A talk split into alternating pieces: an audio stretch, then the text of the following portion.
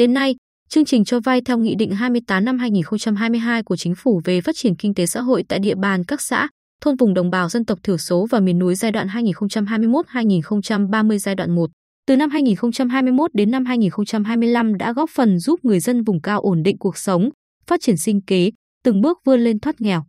Theo Phó Giám đốc chi nhánh Ngân hàng Chính sách Xã hội tỉnh Nguyễn Thị Thảo Vi tổng nguồn vốn trung ương phân bổ để chi nhánh triển khai cho vay theo Nghị định 28 trong năm 2022 là 37,5 tỷ đồng. Đến cuối tháng 11 năm 2022, chi nhánh đã giải ngân hơn 36 tỷ đồng với 722 hộ vay, đạt tỷ lệ giải ngân 96,3%, tập trung vào 3 chương trình: cho vay hỗ trợ chuyển đổi nghề, cải tạo, sửa chữa nhà ở, hỗ trợ đất ở. Được phân bổ 3 tỷ đồng để thực hiện chương trình cho vay hỗ trợ cải tạo, xây nhà ở. Đến nay, Phòng giao dịch Ngân hàng Chính sách Xã hội huyện Vân Canh đã hoàn tất việc giải ngân cho 75 hộ dân tộc thiểu số nghèo với mức vay 40 triệu đồng một hộ. Chị Đinh Thị Bông 28 tuổi, dân tộc Trăm, ở thị trấn Vân Canh, huyện Vân Canh là một trong 75 hộ được hỗ trợ từ chương trình này. Chị Bông kể, nhà cũ của tôi là nhà sàn, cất từ 12 năm trước nên đã rột, xuống cấp. Được tạo điều kiện vay vốn, cùng với tiền dành dụng, tôi mượn thêm anh chị em để cất nhà. Đến nay, nhà đã hoàn thành được một tháng.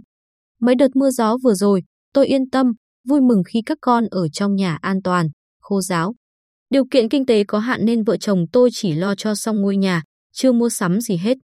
Được phân bổ 15 tỷ đồng để thực hiện cho vay theo Nghị định 28, Phòng Giao dịch Ngân hàng Chính sách Xã hội huyện Vĩnh Thạnh tập trung vào hai chương trình cho vay, hỗ trợ về nhà ở, hỗ trợ chuyển đổi nghề. Đến cuối tháng 11 năm 2022, đã có 169 hộ được hỗ trợ chuyển đổi nghề, phát triển sinh kế, 8 hộ được hỗ trợ xây dựng, sửa chữa nhà ở với tổng số tiền gần 13,6 tỷ đồng.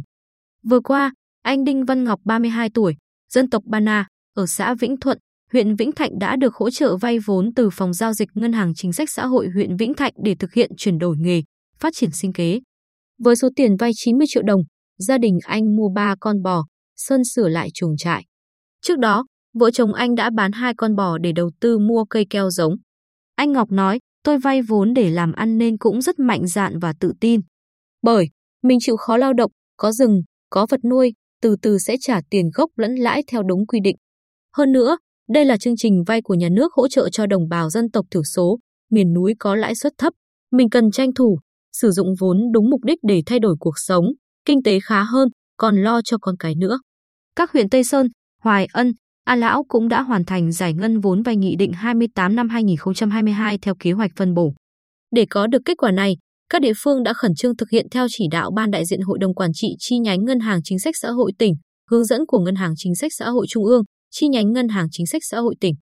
Ông Lê Văn Quy, Giám đốc Phòng Giao dịch Ngân hàng Chính sách Xã hội huyện An Lão cho biết thêm, Phòng Giao dịch đã nhanh chóng tham mưu Ủy ban Nhân dân huyện ban hành văn bản chỉ đạo.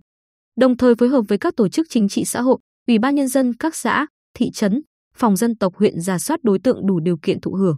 Tham mưu Ủy ban Nhân dân huyện ban hành quyết định phê duyệt danh sách các hộ đủ điều kiện hưởng chính sách. Đây là chính sách có ý nghĩa thiết thực đối với đồng bào dân tộc thiểu số, miền núi, đặc biệt là trong giai đoạn vừa bị ảnh hưởng nặng nề bởi dịch COVID-19. Hiện nay, Phòng giao dịch Ngân hàng Chính sách Xã hội các huyện đang tiếp tục phối hợp với các cơ quan liên quan, cấp ủy, chính quyền cấp xã trên địa bàn giám sát việc sử dụng vốn vay của hộ vay, ra soát, chuẩn bị danh sách hộ có nhu cầu vay vốn, đủ điều kiện vay vốn cho những năm tiếp theo. Qua đó, tiếp tục nỗ lực đưa chính sách đi vào đời sống, trở thành bà đỡ cho đồng bào dân tộc thiểu số, miền núi vươn lên thoát nghèo, thay đổi cuộc sống.